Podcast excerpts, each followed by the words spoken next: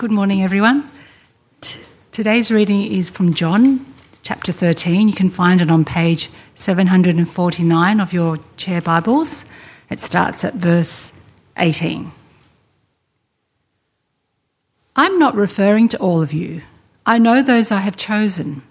But this is to fulfill this passage of Scripture He who shared my bread has turned against me.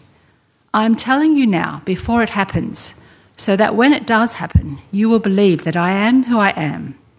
Very truly, I tell you, whoever accepts anyone I send accepts me, and whoever accepts me accepts the one who sent me. After he had said this, Jesus was troubled in spirit and testified, Very truly, I tell you, one of you is going to betray me. His disciples stared at one another, at a loss to know which of whom he meant. One of them, the disciple whom Jesus loved, was recl- reclining next to him. Simon Peter motioned to this disciple and said, Ask him which one he means. Leaning back against Jesus, he asked him, Lord, who is it? Jesus answered, It is the one to whom I will give this piece of bread when I have dipped it in the dish. Then, dipping the piece of bread, he gave it to Judas, the son of Simon Iscariot. As soon as Jesus, Judas took the bread, Satan entered into him. Then Jesus told him, What you are about to do, do quickly. But no one at the meal understood why Jesus said this to him. Since Judas had charge of the money, some thought Jesus was telling him to buy what was needed for the festival or to give something to the poor. As soon as Judas had taken the bread, he went out, and it was night. This is the word of the Lord.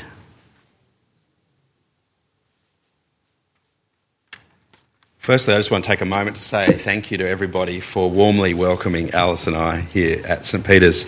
Um, we've, it, although we've been around since the 23rd of March with COVID, this is, we've only been here a few Sundays, and Simon um, has, has been a good uh, reserve preacher to come and uh, fill in for a few weeks uh, while I've been getting things organised. And what a joy it's been to begin to get to know you in person and, and, and welcome us. So Alice and I, we felt really warmly welcomed and uh, appreciate that, and uh, looking forward to, to building on those relationships as we go.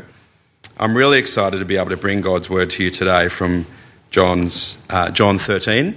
Um, for those of you watching on online church, we were, we were there before, and you'll find the sermon outline and the, and the, uh, and the passage there printed um, in the outline you received as you came in. Let me pray. Heavenly Father, we're so thankful for the privilege it is to gather in your name. We pray that your Holy Spirit would open our hearts now so that we might hear what you have to say to us. We pray that you might challenge us and rebuke us. You might teach us, encourage us, and build us up so that we might go out, go out worshipping you with all of our hearts and lives to the glory of Jesus and your name. Amen. Well, it is a great pleasure to be here, and today and over these next four weeks, we're going to pick up again this series. As I said, we were looking at in John's Gospel in online church. And we landed, if you remember, in John chapter 13. On the night before Jesus died, he's just washed his disciples' feet. And what we're learning as we continue on from there the, is that in the time before he died, Jesus was preparing his disciples to go out into the world and he's equipping his disciples ready to be sent out in God's mission to the world. And he's teaching us, he's instructing and equipping us on how we, in these strange COVID times, in this new partnership, can go out in new ways. Today we find ourselves right here in John 13. We're on this, uh, on this night he was before he was betrayed. And he's explaining in advance the great events that are about to take place, which, with which his life is going to end. He wants his disciples to understand. Notice verse 19. He says, I'm telling you now before it happens, so that when it does happen, you will believe that I am He. He's preparing his disciples for that day, and in particular in these verses that we're looking at today, he's preparing them for his betrayal by one of their own number. When human tragedy strikes, there's this natural tendency afterwards, isn't there, to go back over it, to the events leading up to a tragedy uh, when something goes wrong, and we replay it in our minds over and over again. We ask ourselves those hypothetical questions. Suppose I'd done this, or maybe it would never have happened if I'd just done this. And if you've ever had a tragedy in your life, you'll know exactly what I mean. And the retelling of this incident by John here has all the signs of, a, of an incident in which the disciples have replayed and gone over and over and over in their head. They've mulled over these events. They've pondered how the tragedy might have been averted. Why didn't we stop Judas?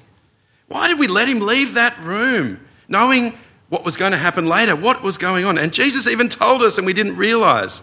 Verse 27. As soon as Jesus took the bread, Satan, Judas took the bread, Satan entered in. What you're about to do, do it quickly. Uh, he said this at the meal, so understand why Jesus said this to him. Since Judas had charge of the money, some thought Jesus was telling him to buy what was needed for the feast or to give something to the poor. See, how did John know the contents of verse 29 there? He must have asked the others afterwards. They must have asked each other and replayed it over and over again. What did you think he meant when he said to Judas, Go and do it quickly? What did we think he meant at that moment? Now, with hindsight, knowing exactly what it meant, clearly there, were, there was this detailed post mortem and agonising over whether there was just something they could have done on that night differently. And as John pondered this incident, great truths were emerging about Jesus. Truths were emerging about Judas and about the disciples.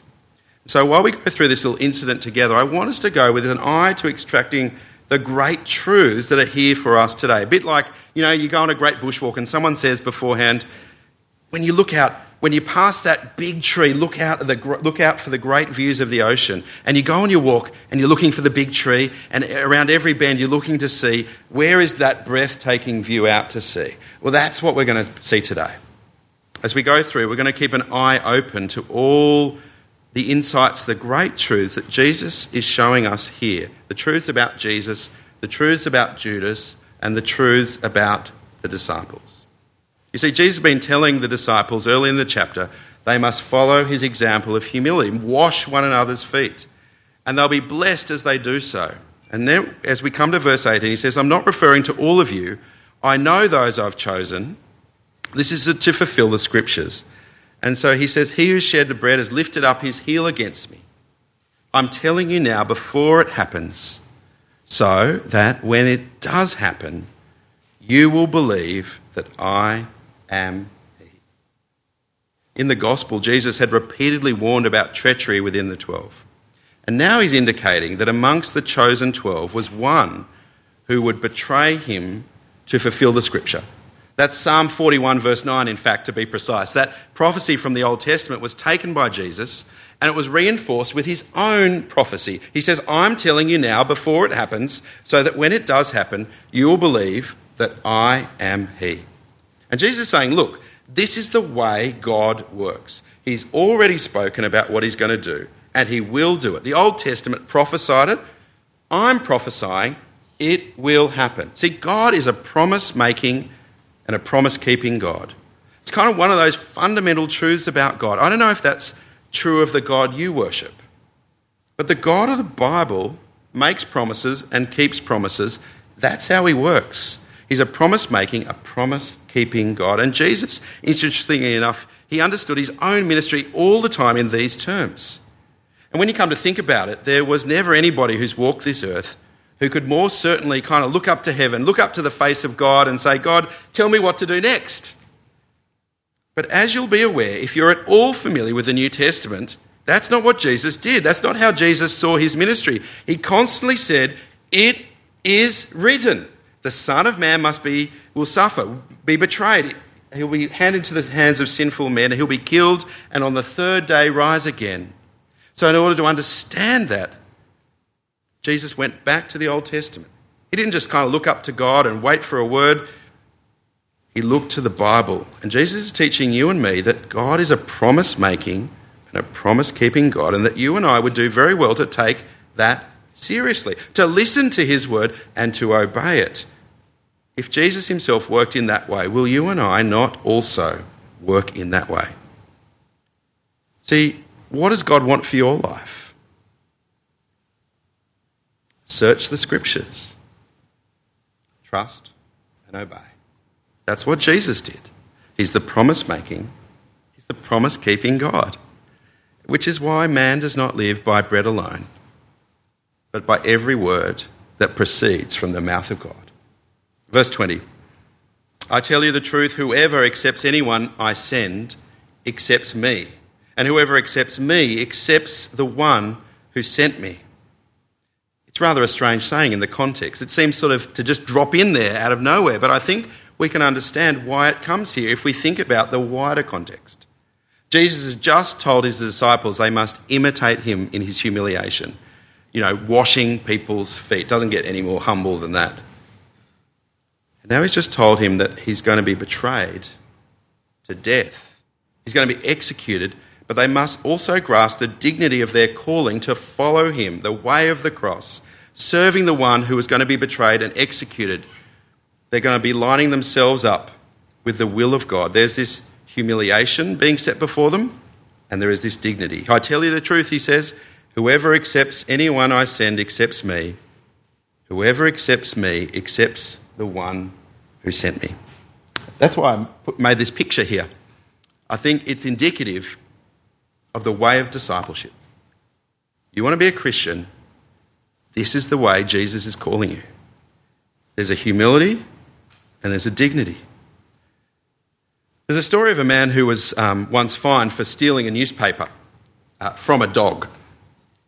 Now, I don't know the full details of this incident, but I imagine what was happening was this dog was being reg- regularly sent up to the local newsagents uh, just around the corner. He was given the telegraph or whatever it was, and uh, he trotted back home. And on the way home, some you know nefarious neighbour slips out of his house, um, says hello to the dog, takes the newspaper, and uh, he's got his free newspaper. And I, I imagine it wasn't that difficult uh, a theft to achieve. I imagine the dog was probably just quite grateful, you know, uh, relieved of its burden. I doubt he would have offered any resistance. It probably just wagged its tail. But behind that dog was the rightful owner of that newspaper, the man who'd paid the bills at the newsagent. And behind the owner was all the weight of the law which was brought against that man who stole it to keep him to account, and he was fined. Well, these disciples, they were very weak in human terms, just like you and I. But being sent by the Son of God means that the God of the universe is behind you. No matter how weak you feel, the God of the universe was, you look, was behind these disciples. The will that brought the universe into being says, I tell you the truth, whoever accepts anyone I send accepts me, and whoever accepts me accepts the one who sent me. This is what we've been learning, haven't we, in 2 Corinthians 3 to 5, that we are ambassadors for Christ weak and broken vessels, we're making our appeal for people to be reconciled to God. We're humble clay jars, but the gospel we carry is glorious because it comes from the God of the universe. And likewise, Jesus is saying to them, Yes, it's going to be very humble to follow me. You're going to have to get used to washing one another's feet. And worse things, you're going to have to get used to the possibility of betrayal and possibly even crucifixion. But don't make any mistakes about whose will lies behind this ministry. It is the will that flung the stars into heaven, into space, and brought this whole cosmos about. I tell you the truth, says Jesus. Whoever accepts anyone I send accepts me, and whoever accepts me accepts the one who sent me. And verse 21, have a look what he says. After he'd said this, Jesus was troubled in spirit, and he testified, I tell you the truth. One of you is going to betray me. The betrayal was weighing on Jesus. There could no longer be any doubt in the disciples' minds what he meant. But notice it isn't clear as to whether it was a deliberate, intentional betrayal or simply an unintentional act of carelessness on the part of one of them. Maybe Jesus was saying to the disciples, it's because, you know, be careful. Don't betray me by accident when you're, by saying something out of place or unwise when you're at the marketplace and the Pharisees over here. It's not clear at this stage what sort of a warning Jesus is giving. Not clear that it is to the 11, but to the 12th, very clear. Jesus is talking to two different audiences. Do you notice that at this time? He's talking to the 11 disciples so they can understand what he's saying, but they don't quite grasp it. They don't grasp it yet. They will when they replay it in their minds. But he's also talking to a 12th disciple who knows exactly what he's saying. To Judas, he's confronting him with what he is deciding to do. And that's the whole point of verse 2 at the beginning of the chapter. He's confronting him with what he is deciding in his heart at that very moment to do. But to the, 12, to the other 11, he's speaking so that later on they will understand what was happening in that moment. Let's read through the incident, verse 22. His disciples stared at one another, at a loss to know which of them he meant. And one of them, the disciple whom Jesus loved, was reclining next to him. Simon Peter motioned to this disciple and said, Ask him which one he means. And leaning back against Jesus, he asked, Lord, who is it? And Jesus answered, It's the one to whom I'll give this piece of bread when I've dipped it in the dish. You know, in the hummus, he's got, he's got his little bit of Turkish bread. He dips the piece of bread, he gives it to Judas Iscariot, son of Simon. And as soon as Judas took the bread, Satan entered into him.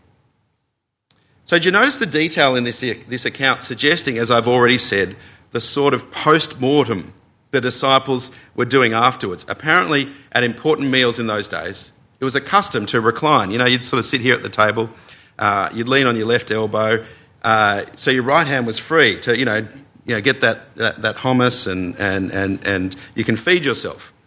And John and the disciple whom Jesus loved, uh, John, who was the disciple Jesus loved, was on his right, kind of in front of Jesus, if you can imagine, as he's reclining there. Um, and Jesus was just kind of would have been there. And he could lean back and softly say to Jesus, Which one? Judas must also have been close by do you realize? Because Jesus was able to pass him this little morsel of bread. He could reach him. Perhaps Judas was what was regarded the place of honour, which would be just to Jesus' left, just behind Jesus. And Simon Peter must have been sort of somewhere else at the table where he, he couldn't whisper to Jesus himself, but he could catch John's eye. He could motion to him, Ask Jesus the question, you know? And I would suggest this whole incident, this whole section we're looking at today, is being related to us here in a way that answers that question. That the disciples must have kept asking afterwards why didn't we stop Judas? Why didn't we stop Judas betraying Jesus? And the whole way the incident's been told to us here is to answer that very question. And you see Jesus' clear prediction in verse 21. It left them astounded. And even Peter, who we know was never backward in coming forward. He doesn't tackle Jesus directly, he signals to John to question Jesus. And Jesus' response to John's whispered interrogation was veiled. And the passing of this special bit of food to a, to a guest of honour was a token of honour. And normally it would have been a gesture of love and affection and special treatment. It could never have looked to the disciples like the symbolic identification of a traitor. But look at how our passage ends, verse 27. What you're about to do, do quickly, Jesus told him. But no one at the meal understood why Jesus said this to him. And since Judas had charge of the money, some thought Jesus was telling him to buy what was needed for the feast or to give something to the poor. And as soon as Judas had taken the bread, he went out, and it was night. And I would suggest that Judas had been keeping his options open up till this moment when and how, and indeed possibly even whether he was going to betray Jesus. But now, Jesus has made it clear to Judas Iscariot that Judas has pla- his plans, they're not a secret after all. And if Judas is going to betray Jesus, he's got to act more quickly, more quickly than he'd planned, or he'll be discovered. He'll lose his chance forever. Jesus is saying to him, I know what's in your mind, Judas. And I'm beginning to hint about it in such a way that if you don't act now, these other 11 disciples are going to know what's in your mind. And some of them are hot headed Galilean fishermen, and we know they've got two swords among them, and they're quite likely to cut your throat. If they know what I know about you and what you've got to do, do it more quickly than you have plans to do. If you're going to do it, go now, do it. Jesus is saying all of that to Judas in this whole drama. See, who decided Jesus should die that Friday, the 15th day of Nisan in the Jewish calendar, the first Good Friday? Was it the Sanhedrin? Was it Judas? I don't think so. It was Jesus. Jesus set the timetable. I think it was God's chosen moment from before the foundation of the world for his son to die as that Passover lamb slain for your sin and my sin. And the more John replayed the events of this fateful evening, the more clear it became him, to him and the disciples afterwards that Jesus had been in complete control of his destiny all the way along. You see, it wasn't just Jesus gracefully accepting the fate that was ordained for him, that he surrendered himself willingly into the hands of sinful men. It wasn't just that Jesus carefully concealed from the eleven the treacherous plot of Judas in such a way that they wouldn't discover until it was, you know, too late. Uh, and they were able to realize that what Jesus had known all along. More than that, Jesus himself was the one who precipitated his own betrayal, who, who wrested the initiative away from Judas, and once Judas had determined to betray him. See that first half of verse 27. Jesus told him when it had to be done. In the second half of verse 27, Jesus guards the jealousy, jealously, the timetable of our salvation. I don't know if you've noticed this as you've read through John's Gospel before. It was right there back at the wedding at Cana in Galilee when Jesus' mother tried to take the initiative and he was quite rude to her. He said, What have you got to do with me, woman? My hour has not yet come. John 11, Jesus guards the timetable carefully at that moment of when he will raise Lazarus from the dead.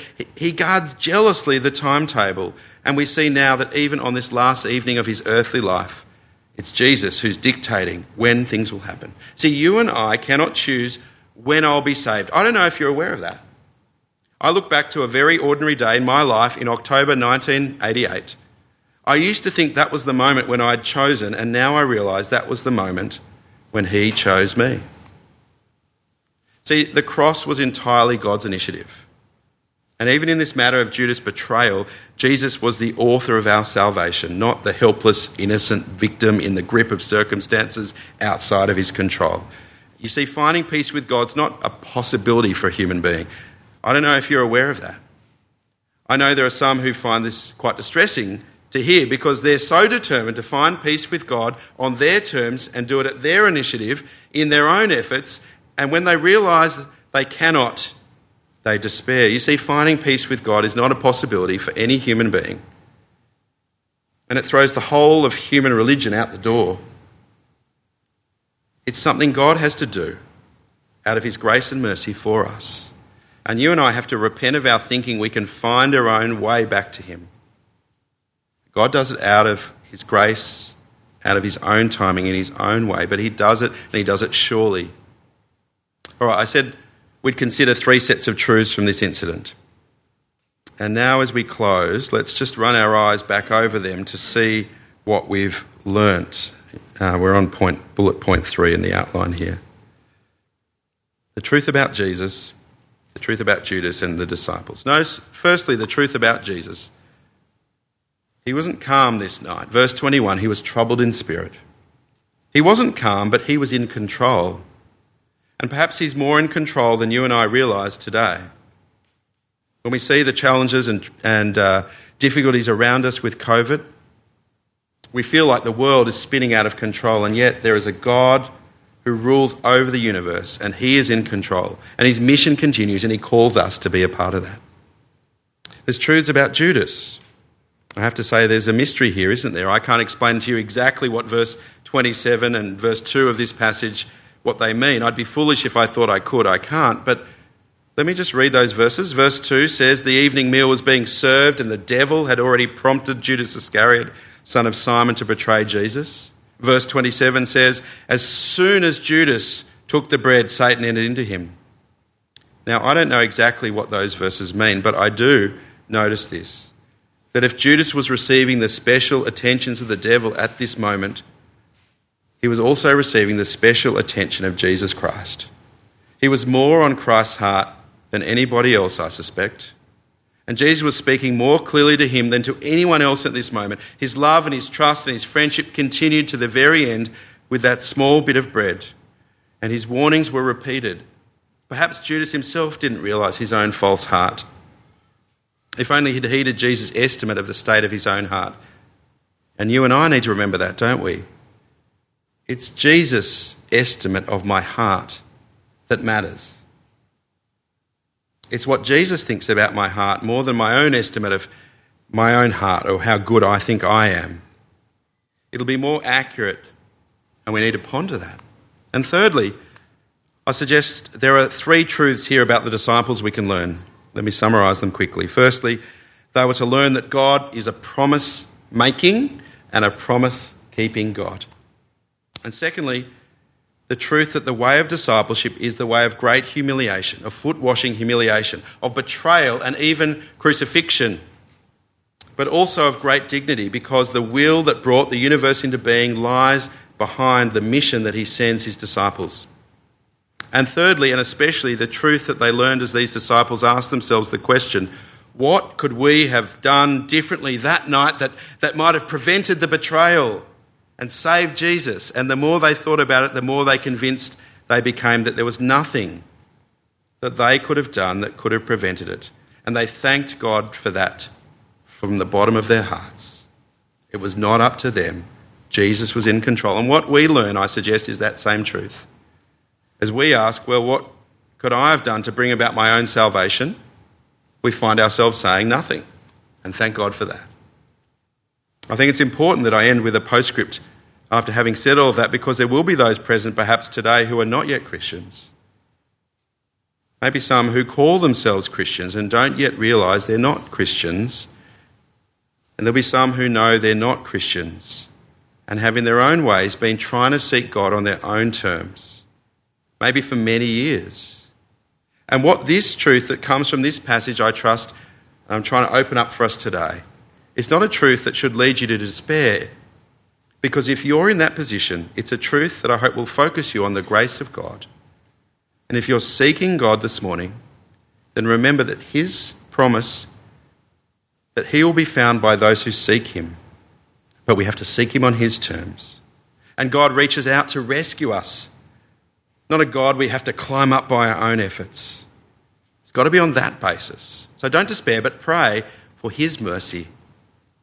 We can't earn it, we can't take control of it, we can accept it. Thank God. Let's pray. Lord God, we thank you very much indeed that you sent your Son, Jesus Christ, at your own time, in the fullness of time, at your chosen moment, to die on the cross for our forgiveness. That as he hung there, all the sin that has separated me from you was paid in full. And as he rose again and ascended to heaven and sent forth his Spirit, so that gracious offer is now open to every single one of us here today. And as you reach out to us in love, we want to ask, Lord, that we would accept what you are doing for us, that your Spirit would work in us to bring us to you and lead us to lay our lives before you fully. And we ask it in Jesus' precious name. Amen. Well, the, um, the lovely Bergmans will come up and bring us a song to reflect on that. But you might like to take a moment to turn over to your head, heart, and hands. What's God said to you today? What, what, is, what is God teaching you or challenged you in your thinking, in your feeling, or what you want to go and do? Maybe write something down that you want to put into practice after today. And then Clem and Holly are going to lead us in a reflection song.